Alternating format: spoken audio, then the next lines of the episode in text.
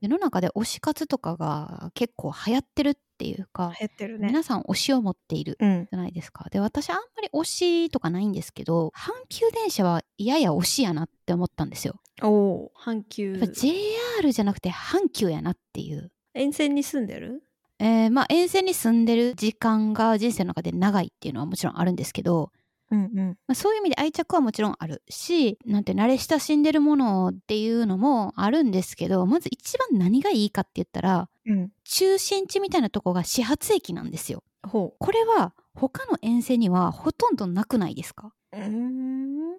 と、そう。まあ、東京とかよくわかんないけど、JR とかだとずーっと連なってるんですよ。 確かに。もっと南の方からとか、もっとと西の方から大阪に入っていって、で、大阪から京都で、京都から滋賀に抜けたりとか、まあ、京都の。の上の方行ったりとかっていうようなルートがあるんですけど始発駅ではないんですよねその京都も大阪も例えば神戸とかもうんうん。確か始に。発の電車はまあ多少あるでしょうけどでこれ何がいいかっていうと何本か逃したら絶対に座れるんですよ。まあ当たり前なんですけど、待ってたらね。うん、始発駅当たり前なんですけどうん。 当たり前体操やう。なんまあでも確かに言われてみれば、そっか、京都はか四条河原町から梅田まで阪急は行っててってことですね。そうで京阪とかも、まあ、若干その気質はあるんですけど出町柳とかああと中之島とかちょっといっぱい遊んだりとかいっぱいこうなんていうの友達と歩いた後まず乗る駅が始発っていう感じではないわけです。確かに。そうだね。だからちょっと会ったりまあ何か自分がお買い物とかして結構疲れたな座って帰りたいなって時に座れますっていうところがまず推しポイント1ですね。なるほど。そうか、面白いね。真ん中に対して集まってるというよりかは、こう真ん中と真ん中をつないでる感じになってるんだね、阪急は。そうそうなんです。まあ他にも長くなるんでもう一個だけ挙げるとすると遅延が比較的少ない。はあ。これは多分そういう単線というか中心地うん。と中心地をつないでるっていうなんて言うんでしょう遅延が一箇所で出たとしても多分影響し合わないとかも思うんですけど、まあ、それをなしにしても多分遅延の回数が少ないんじゃないかなと思います確かに、あんまり遅れてるイメージないか。体感としてすごく遅延やっぱ少ないですねうーん。はいまあ推しポイント2つ挙げると言われたらまあそういう感じなんです めちゃくちゃ利便性に寄ってたな。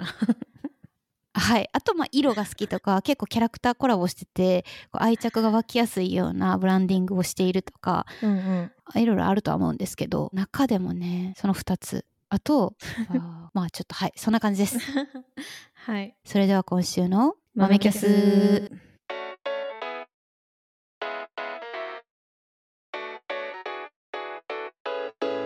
改めましてご機嫌さんゆうですご機嫌さん、さきです。豆豆キャストです。学生時代に京都で出会ったミレニアル世代のゆうちゃんと私、さきが気になっていることや最近あった面白いことを紹介しながら耳豆、口豆に語り合う番組です。よろしくお願いします。よろしくお願いしますいやそうなんですよで関西帰ってきたからさやっぱ親と会う機会とかおじいちゃんと会う機会とかも結構多くておお家族味を感じてますねすごいな。すごい。やっぱり一回外に出るというか一人暮らししてしまうとなんていうか別のやっぱペースがあるなっていうのは感じますねまあそうだよね。うん生活のでペースもこう出ていった方はあんまりそその意識がないかったりもするので、そこでいろいろ、なんていうのか。あの時のゆうちゃんじゃないねってなるのか そうなそう そう。わかまらあんけどか。もしれないですけどいやーあと老いを感じますね、 家族の。うんおじいちゃんとかもちろんそうだし、うんまあ、お母さんそんなにヨボヨボとかじゃ全然ないし働いてるんですけどうん、足腰とか、若いよね。うん、はなんか比較的やっぱり調子が悪い最近骨折したってのもあるんですけど大事に。骨折して治ってるはずなんですが調子が悪いのかなみたいな様子とか見たりすると まあ そうだよね。なんかさ、小さい時とかさ、もうおじいちゃんおばあちゃんは、もう生まれた時からおじいちゃんおばあちゃんだったけど、うん親はさ、親だったのを知ってるけど、もう知ってるおじいちゃんおばあちゃんぐらいの年齢になってきてるから、確かにそうなのよ。特にさきさんとかアメリカにいると会う機会が少なそうだし久しぶりに会ったらそう感じることないですかうん、だからそもそも私は結構、あの、疎遠というか、そうな家族なのであのじ実家の方はね個人商店型家族を営まれてるんですねあそうそうそうそう独立独歩であのそれぞれ楽しく生 きてくださいみたいな 別に解散したわけでもないけど なんかこの間あの兄ちゃんがアメリカに来てて会ったんですけどそれでマロと私とお兄ちゃんとお兄ちゃんの奥さんとご飯食べて、うんでその帰り道にマロがもっと連絡取ったりしてもいいぐらい仲いいのに全然しないよねみたいなことを言われてもう確かに仲はいいけど連絡取らないですねみたいなうん感じなるほどそういう距離感。私とお兄ちゃんはね。親は、そうだなあまあ、それぞれ生きようって感じ。でもそれぞれ生きていくことが私の中では結構理想というかそれこそ個人でうんうん。たまに協業もしますみたいな 程 度でう生きんていきたいんですけど年重ねるとそうもいかないシーンあるのかなとはねうすうすまあそうだね。まああと私のなんか優先度的に多分、うん、マロの家族とかの方が自分の家族よりなんか、まあ大事ってことないけど、うん、か関心度が高い。なんか心理的な距離感が近いイメージありますね。あの、あの義理の家族の方が。うん、物理的にとか連絡頻度がうんぬんっていうよりはお互いに関心を寄せ合っているという か適度な距離感かもしれないをあ の保ちこうこのポッドキャストも聞かれているようですし、ありがとう ございます確かに。 そうだね。うん、自分の両親と自分の間にある関心度とは全然違うね。うん、確かに。ね、旗から見てて私もご挨拶しましたもん ねオンライン上でオ。ンラインで、だね。誰の何の挨拶っていうタイミング お母様と姑ですって言ってた。 弟さんと「こんにちは」って言 ってさきさんのご両親写真でも見たことないもん持ってない持ってない写真 とか。昔おばあちゃんのなんか形見分けみたいなした時に出てきたアルバムのあこんなに親も若かったんですねみたいな写真撮ったやつぐらいしか持ってないんじゃないかな親の写真ってあそだからなんかああっても探せないわうええ私はお母さんとはたまに会ったら写真撮ったりします ね半年ぐらい前にリビルド FM を聞いてた時にうん写真を撮る習慣と年齢についてなんか話されててうんで昔は結構写真撮ってたけどもう飲み会とか撮らなくなったみたいなあでえっ、とね N さんかな N さんってあ直樹さん誰だっけ広島さんうんあ違う合ってる合ってる広島さんで合ってるああ将棋好きなおじさんねが話して てでも一周待ってやっぱ最近撮るようにしてるみたいな、うんうん思い出せないというか記憶のインデックスとしてやっぱ写真が要所要所で必要みたいなことをおっしゃってて、確かにみたいな無に帰してしまうわけですよね写真とか こう何かトリガーがないと楽しかったエピソードとか記憶っていうのもこう引っ張り出せなくなってくるみたいなことをまあちょっと私の意訳がだいぶ入ってるとは思いますけどおっしゃっててわかりますなるほどなーみたいなわかるわってなって特、にたまにしか会わない人とかうん、とはできるだけ思い出したらそのご飯行った時とかに写真撮るようにしてるかも最近会わないからうん、そうなんですよねだから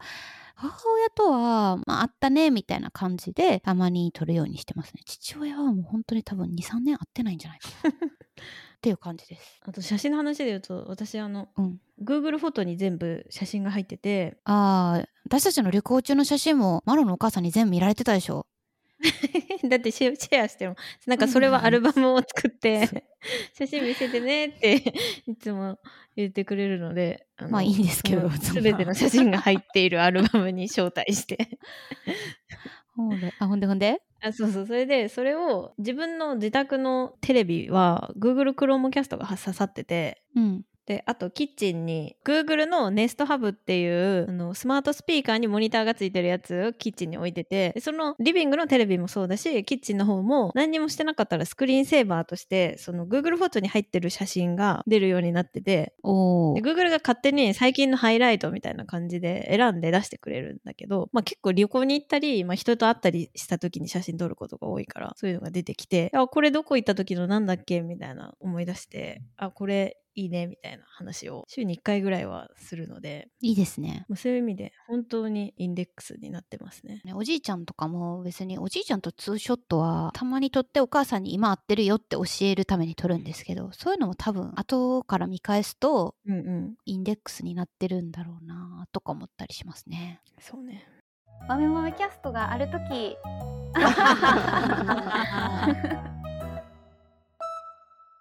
おじいちゃんとは多分過去のポッドキャストでも喋ってると思うんですけど毎日電話をしてるんですね。本当すごいよね。結構前からじゃない ?10 年ぐらいやってない大学在学中におばあちゃんが亡くなってからほぼ毎日電話してるんでそうですねまあ10年ぐらいかなどんないい孫。いやそういい孫ですよねでもいい孫エピソードというよりはいやまあいい孫なんですけど あのおじいちゃん側の話をしようと思ったんですけど毎日電話してても毎日変わり映えがやっぱりないんですよね生活におじいちんゃんの生活に。アクシデントがないそううんうん。まあ、スーパーに行ってとか今日は散歩してとかそういう報告を受けるしこう体調がどうとか病院に行ったとか、こういった手続きをするみたいなことはもちろん聞くんですけどコロナ前とかだとこう駅でベンチに座っているベンチ仲間みたいなおじいちゃんおばあちゃんがいておうそのおじいちゃんおばあちゃんとカラオケに行ったりとか結構まあ楽しそうに交流してたんですよ。うんうん。けどコロナはもうおじいちゃんおばあちゃんだからみんな家にいるわけですよ。そうだね。お互いにリスクが高いからね。そうハイリスク人材を集めましたみたいなうん。コミュニティだったと思うので解散をしてしまってそこからほ多分ねほとんどさん再開してなくてうん。オンラインでつながるとかもないしね。無理そうなんですよねいやだからその、まあ、ボケないかみたいな心配もあるしもう少しこうね刺激というか交流とかあった方がいいんじゃないかなって勝手に思うんですけどうん。でも本人が望んでないとやっぱりそれってこう補助しようがないというかうんうんだからまあいつまでたってもやっぱ自分の幸せとか自分のこうなんて言うんだろうな刺激そんな別に意識高くなんか勉強したりとか習い事したりとかあのまあそういうのも素晴らしいと思うけどそこまで何も求めてるわけではないんですけどもう少し自分が楽しいことに貪欲になってほしいなってすごく思うんですよね。うん。うん。まあそういう意味では、あんまりなんか自分の親とかは心配してないかもしれない。あ貪欲ですか貪欲ですよ。なんか前も言ったけど、母親は一人でエジプト行くとか言ってるし、おー父親は大学院にあー京都まで通学して 学位を取った来てありりましたね。どっからそのなんかやる気湧いてくんのみたいなうんうん、なんで好きにしてくれと学生証をあそうそう 学学割自割慢されてたあれか。そうまあ体力がね落ちてくるといろいろ億劫になるっていうのはあるだろうねわかりますけどね。最近なんかやったことあるってやつはああいやもううちは実家の方の祖父母は亡くなってて両親がいるだけで、うんまあ、マロの方は今お母さん方のおばあちゃんがいてで近くにお母さん住んでてみたいな感じなんですけどうんうん。まあおばあちゃんのことはねあのお母さんいるからもあ、そうですね。実の親子ってことですよう、ね。そうそうそう、うんうん。親子でなんか週2で2人でカーブスとか行ってジムとか行ったりしてるんでおーいいですね。楽しそそうなんですそうなんですう。なんか理想的な親子関係ですね。それが楽しめるというのは。ねえいやもともとそのうちの両親もそれぞれく一人暮らしをしてるので、うんうん。まあ、私はそれなりに心配をしていて何かあっても分かんないし私もお兄ちゃんも名古屋に住んでないからうんうん。それで導入したのが1個あってお見守り防犯デバイスなんですけどハローライトっていうやつでへえこ。れは何かと言いますとなんか電球なんですよただの。ハローライト。それを家のどっかの電球がはめられるところにつけといてで必ず1日1回は点灯消灯するうんっていうので、うちはあのトイレにつけてもらったんだけどそれで24時間以内に1回もそのトイレの電気つけたり消したりしなかったらメールでアラートが来るっていうやつでめっちゃどうでもいいこと言っていいうん私トイレの電気あんまりつけないから、多分すぐ通報行くわ。それあの、ね、うち うちの母親も昼間電気つけないとか言って「いやつけて」って言って あの生活習慣を変えさせました返さ あそうそうですかはいでそれもなんかね何回かそのアラートが来て24時間あのトイレの電気ついてませんけどみたいなうんうん それで電話したら「え元気ですけど」みたいなああトイレの時につけてないだけでしょわかる よつけないもの私も来てくれ。そっかっていうでも本当にただライトつけるだけあ便利ですねそうなんですよ手間が全然でそれで登録すればできるのでそれよくて使ってますね、ああもし私がおじいちゃんに電話しなくなることがあったらやろうか ないや海外とか行くことになるとその期間毎日はちょっと多分確かにねね LINE 電話とか出れたらいいんですけどおじいちゃんの電話は電話しかできないんでうんうん国際電話的な感じだとちょっと大変かもねうんあともう一個去年かな日本に前回帰った時に親に説明してやってもらったのがエンディングノートを書いてもらっておおエンディングノートってどういうこと書くんですかそれもなんか2冊ぐらい本を買って何書いたらいいのかっていうのを調べてで結局オンラインで見れないといけないと思って自作したんですけどおおまず項目としては健康情報を公的な情報を銀行口座クレジットカードを自動で引き落としされてるものがサブスクとかーおーうんうん、と、保険連絡してほしい人の連絡先うんうん、あとは財産目録最後葬儀とお墓の希望っていうこの8つぐらいへえを項目作って書いてもらってですねやったんですよ。おじいちゃんのは全部把握してるんですけど今の項目うん母親のは全く分かんないですね父親はもっと分かんないうんうん、怖っそう私ももう誰のことも何も知らなかったから そうなんですよ。当然おじいちゃんの方が先に亡くなるという年齢的な、ね、もので考えてるから、おじいちゃんのは結構もう口座とかちなみに暗証番号私しか知らなくておじいちゃんも指紋で開けてるしやばでい母親も知らないみたいなことにこの前までなっててえあ合うなってなったんですけどさっき私が死んじゃったらどうすんねんって思ったんですけどまあまあそこはね全然父親とか母親の方がポンって亡くなることまあもちろん私が亡くなることも考えられるって思うと何も今把握してないの結構怖いなって思いました。そうなのよ。うん、でさなんか銀行口座とかはなんか探せばここう出てくるのかもしんないけどうん、その自動で引き落としされてるものとかってさ分からないから止められなくてずっと払い続けるみたいなことになったりしそうだなとかああそうですよね。あのそうなのまだ活発な人生を送られている年齢だとうんいろんなサブスクに入ってる可能性ありますもんね。もうおじいちゃんなんかはさ知れてるからまあ電気水道ガスとかねそうですね。っていうのをやってなんか意外と知らないこともあったしなんかこういう機会がないとどこのお墓に入りたいとかさなんかお葬式どんな風にしてほしいとかさ聞かないしその内容はあれですけど希望はあったんですかその私は希望ないんですけど逆にそのお墓もお葬式も死んだら別に何をしてほしいっていうのは全く一切希望はないんですね。あの希望がある人もいたしあこれちなみにテンプレート作って自分の実家の両親にも送ったし義理の両親にも送って4人に書いてくださいってお願いしたあじゃあその中ではある人もいたしない人もいたっていう感じなんですね希望が。そうそう、へー好きにしていいよって書いてた人もいたし、うんうん、何らかの希望がある人もいたんだ。うん、こういう風がいいなとかっていうまあそんなに複雑なことはねみんな書いてないけど調層にしてくれみたいなねちょっとえちょち ょ調層ですかそういうのはなみかたったい なあーよかったなんか日本でやることにハードルがあることを求められるとその思考に対してどうこうっていうより自分が頭抱え ますよねだったら合法的にできるのだろうみた いなま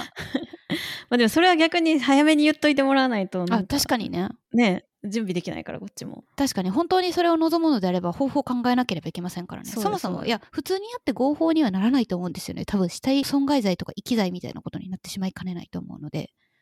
難しいと思うな多分、うん、 そうこれはねすごいやってよかったなと思っていて、うんというのは、まあ、まだみんなすごく元気なので元気なうちにやらないとやっぱ縁起が悪いからわかるそねなんか死を望んでるわけでは全くないのにう、うん、なんかね嫌な気持ちにさせかねないから元気なうちにやらないとそうなのそうなの。でまあ何回別に更新してもいいしね。うんでやっぱ考えるきっかけになって聞かれて初めて多分彼ら彼女たちが考えることもあったかなと思うしなんか自分自身もあこんなことを知ってないときっと困るんだなみたいなことが棚卸しできたのでこれはねすごく良かったですね。なるほどちなみにあの あの銀行口座クレジットカード一覧っていうリスト書いてもらったんだけどうんうんその中になんか通帳の保管場所っていうの米印探せるように書いてください っていうのがあって ああ この隠し場所いろいろ面白かったですね。へえ通帳ね私通帳もそうやし結構書類とかなくし物がえげつなく多かったので一、人暮らしを始めるときに一つのファイルにまとめたんですようんうん本当に大切そうなものは全部ここみたいなうんだからそれにパスポートとかうーん年金手帳とかも全部ガサって入れててうんうんで一回ねさきさんとタイに行く時にそこにパスポートを前回直し忘れてて死ぬほど焦るっていうことがあったんですがうんえそれをこの引っ越しのタイミングで今まではもう何でもかんでもガサって入れてたのをもう最悪してもいい過去の重要書類うん現在の重要書類家具家電に関する取扱説明書などの保管しておきたいものっていう3つに分けたのでだいぶ他人が見ても分かりやすくなった気がするし家事とかで逃げるんやったらその最重要だけ引っ張って出れば良いと思っていますうん結構そうやって管理するのが最近好きなのかもしれないいっぱい管理してるな 小さめしいたけ分け合う耳豆口豆豆キャス 完全に踏んでるなわけわからんけどな自分が人生畳もうかって思う時はまだ先な気持ちで今のところいますけど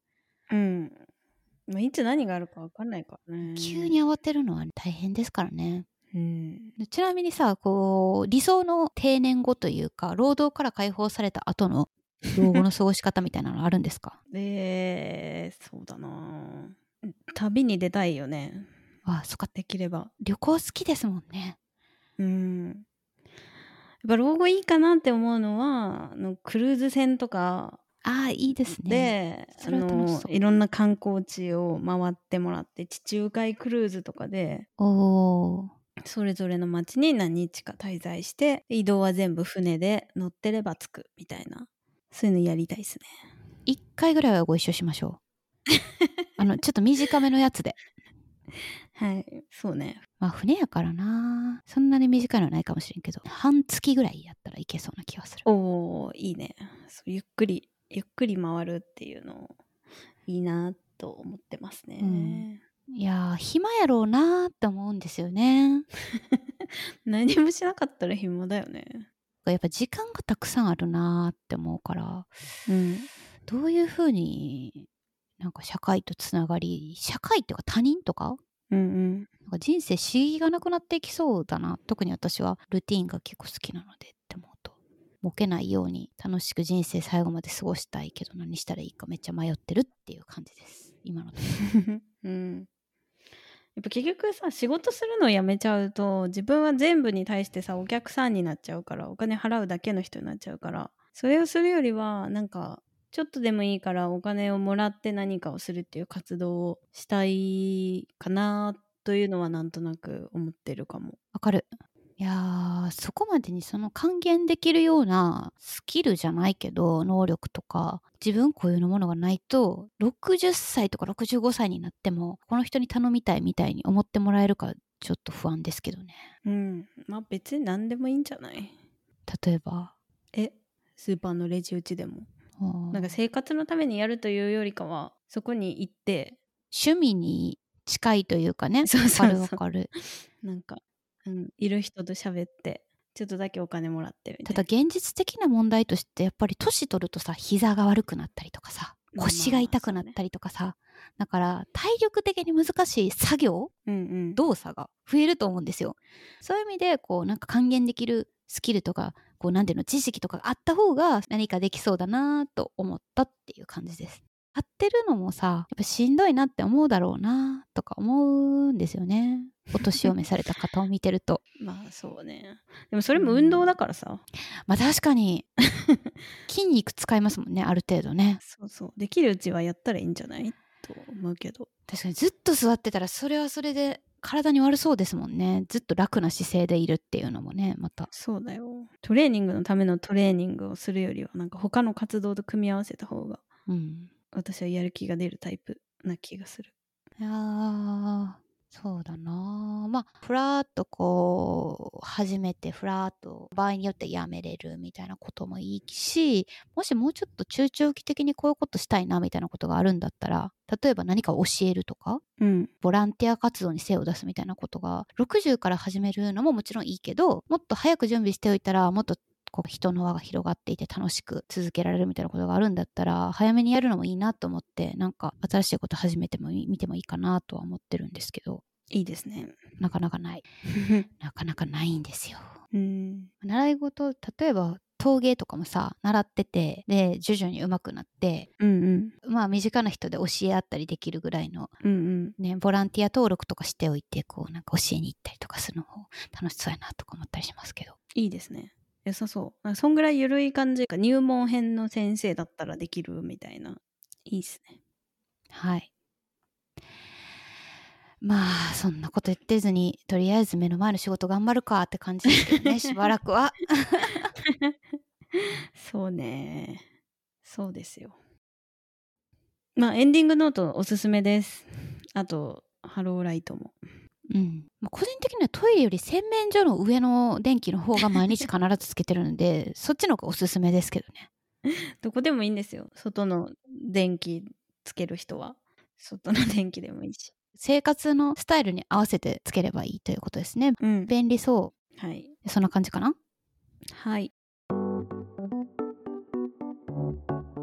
えー、豆豆キャストでは皆さんからのお便りお待ちしています。概要欄にある Google フォームから送っていただくか、ハッシュタグ豆キャスをつけてつぶやいていただけると嬉しいです。Twitter、X、Spotify でのフォローもぜひお願いします。では、ここまでのお相手はさきとゆうでしたそれではごきげんさんバイバイ。